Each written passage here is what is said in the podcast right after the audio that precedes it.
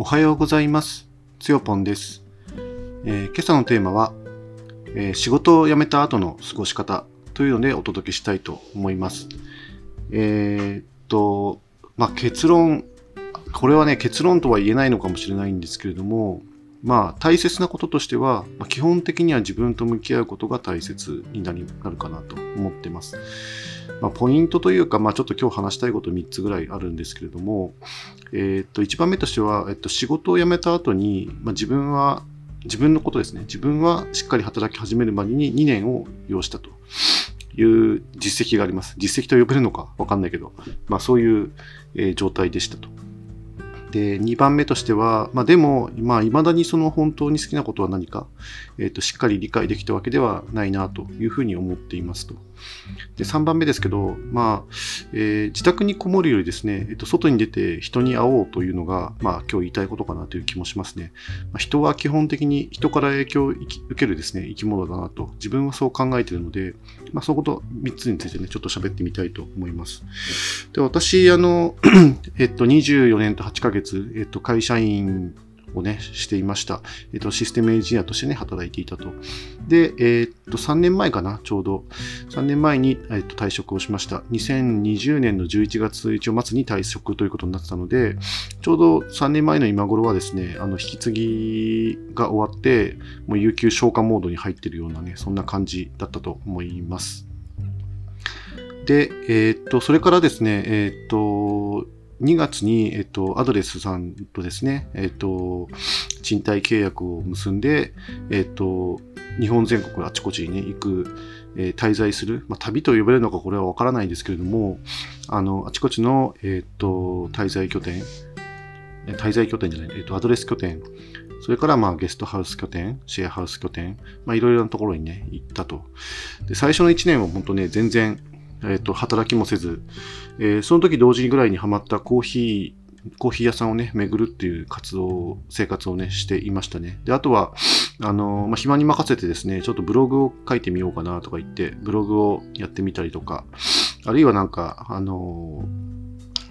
まあ、なんかササロンですね。月にまあ2500円ぐらい払うサロンになんか入会して、まあ、そこでなんか、その、まあ、フリーランスとして起業するための、まあ、なんかいろんなセミナーみたいなやってたんで、まあ、そういうのちょっとね、出てみたりとか、まあ、なんか、本当に、ウェブのね、仕事をなんかやってみようかなぐらい、やりたいなと思っ、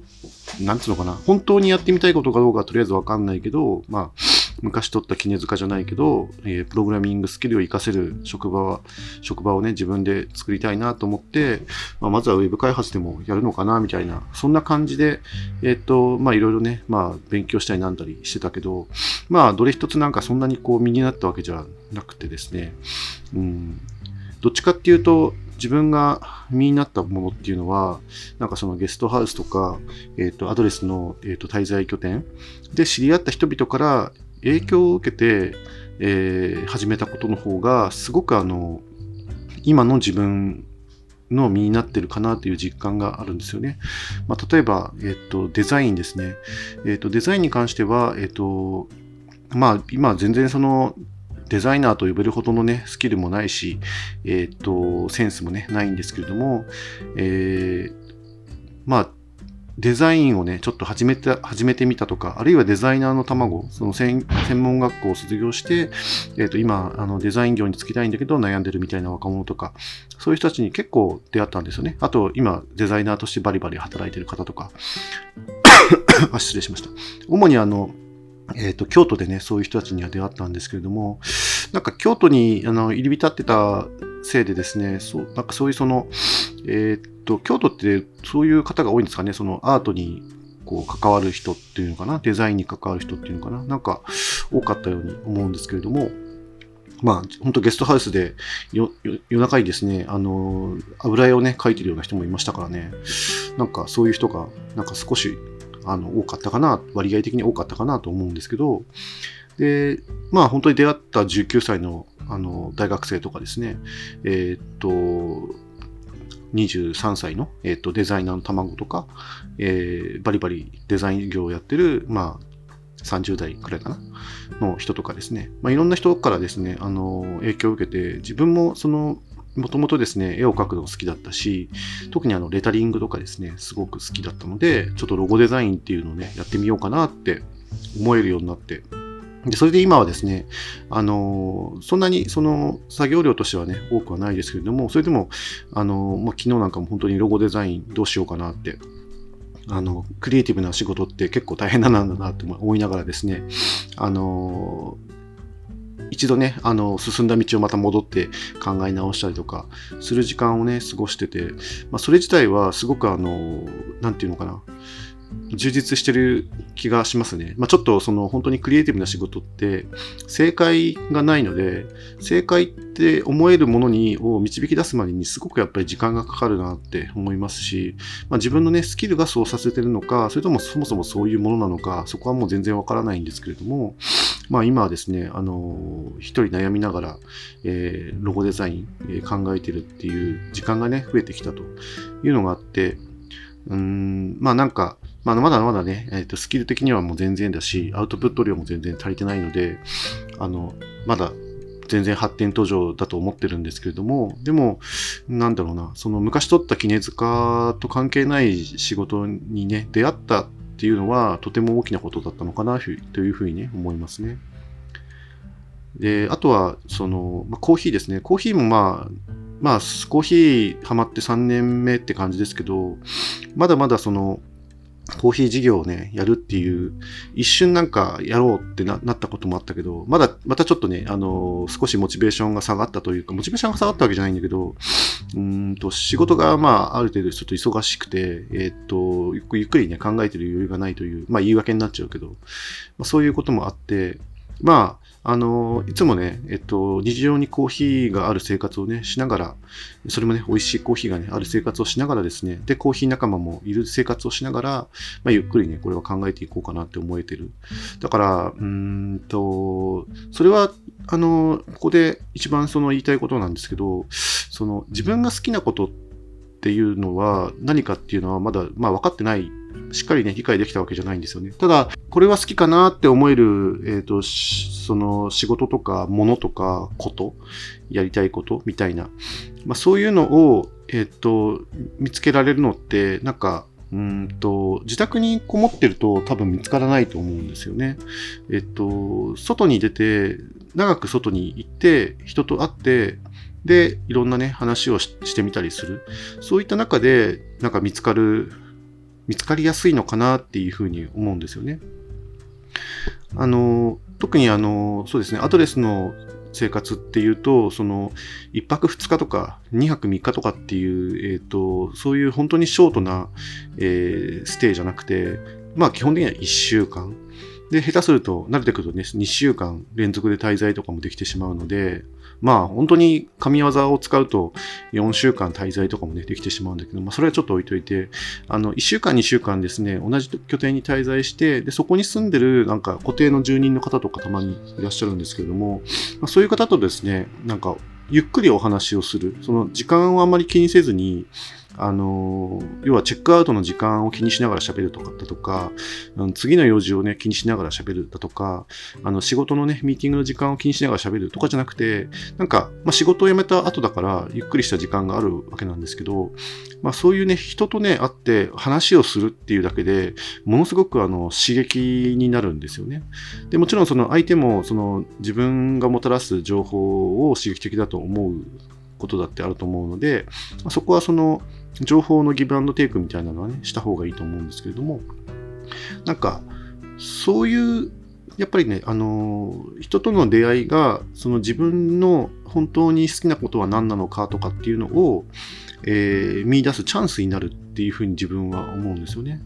あの、以前読んだ本とかでもね、ちょっと私影響を受けてるんですけれども、あの、自分のことって自分自身ではさっぱりわからないんじゃないかなって思ってて、あの、人を映すか、人を映す鏡ってな、なんて言ったらいいんですかね。他人は自分を映す鏡か。あの、他の人を通じて自分を知るっていうことしか自分を知る機会ってないと思うんですよね、ほとんど。もう多分、それが100%じゃないかなって思えるぐらい、あの、人との関わりを通じて自分のことを知る。自分がどういう人間なのかを知るっていうことがすごくまず大事で、でそれができないと、その自分が好きなことにたどり着けないんじゃないかなっていうふうに思うんですよね。例えば自分もそのコーヒーを入れるのが好きっていうことが分かったのって、人に入れてる時だったんですよね。誰か、その他の人、全然その友達の何でもないしなくて、ゲストハウスでたまたま、あの、滞在期間が少し重なったような人に、えー、コーヒーを入れるとき、そのコーヒーを入れ、その誰かのためにそのコーヒーを入れるという瞬間自体が好きだということを知ったのが、そのゲストハウスでね、コーヒーを振る舞い始めた時だったんですよね。最初は多分、あの、コーヒーうまく入れられるようになったから、ちょっと自分のコーヒー美味しいから飲んでみてみたいな感じで、まあなんかこう、押し付けがましい、まあいわゆる押し付け、コーヒー押し付けおじさんですけれども、それをね、まあなんかやっちゃろうかなみたいな。で、ゲストハウスだから別に、まあ、あの、コーヒーくれるっつって、まあコーヒー好きだったら誰でも飲むでしょうみたいなね、まあそういう浅い考えでね、始めたんですけれども、いざそれをね、やっていくうちに、あ、自分って、その他の人にですね、コーヒーを入れて差し出すことがすごく好きなんだなっていう、そういう人間だったんだってね、いうふうに思えることがね、できたんです。思うことがね、できたんですよね。それがすごく大事なことじゃないのかなって思って、そうすると結局その自分の好きなことって何か、本当に好きなことって何かっていうのの、えー、きっかけを与えてくれるのが、やっぱり人との出会いなのかなというふうに、まあ、考え至ったわけですよね。だから今日は、そのね、あの、ポッドキャストを撮ろうかなと思って、あの、録音ボタンね、押してるんですけどね。はい。あの、まあもちろんその雄大な山だとか、なんか広大な海だとか、えっと、なんか小鳥のさえずりが聞こえるなんか新山の中だとか、トレッキングだとかね、まあいろいろその自然と触れ合うことで自分と向き合う人も中にはもちろんね、いるのかなとは思いますね。だから自分との向き合い方って人それぞれなのかなっていうふうにね、思うんですけれども、まあ自分自身は、うんと、まあ自分でその、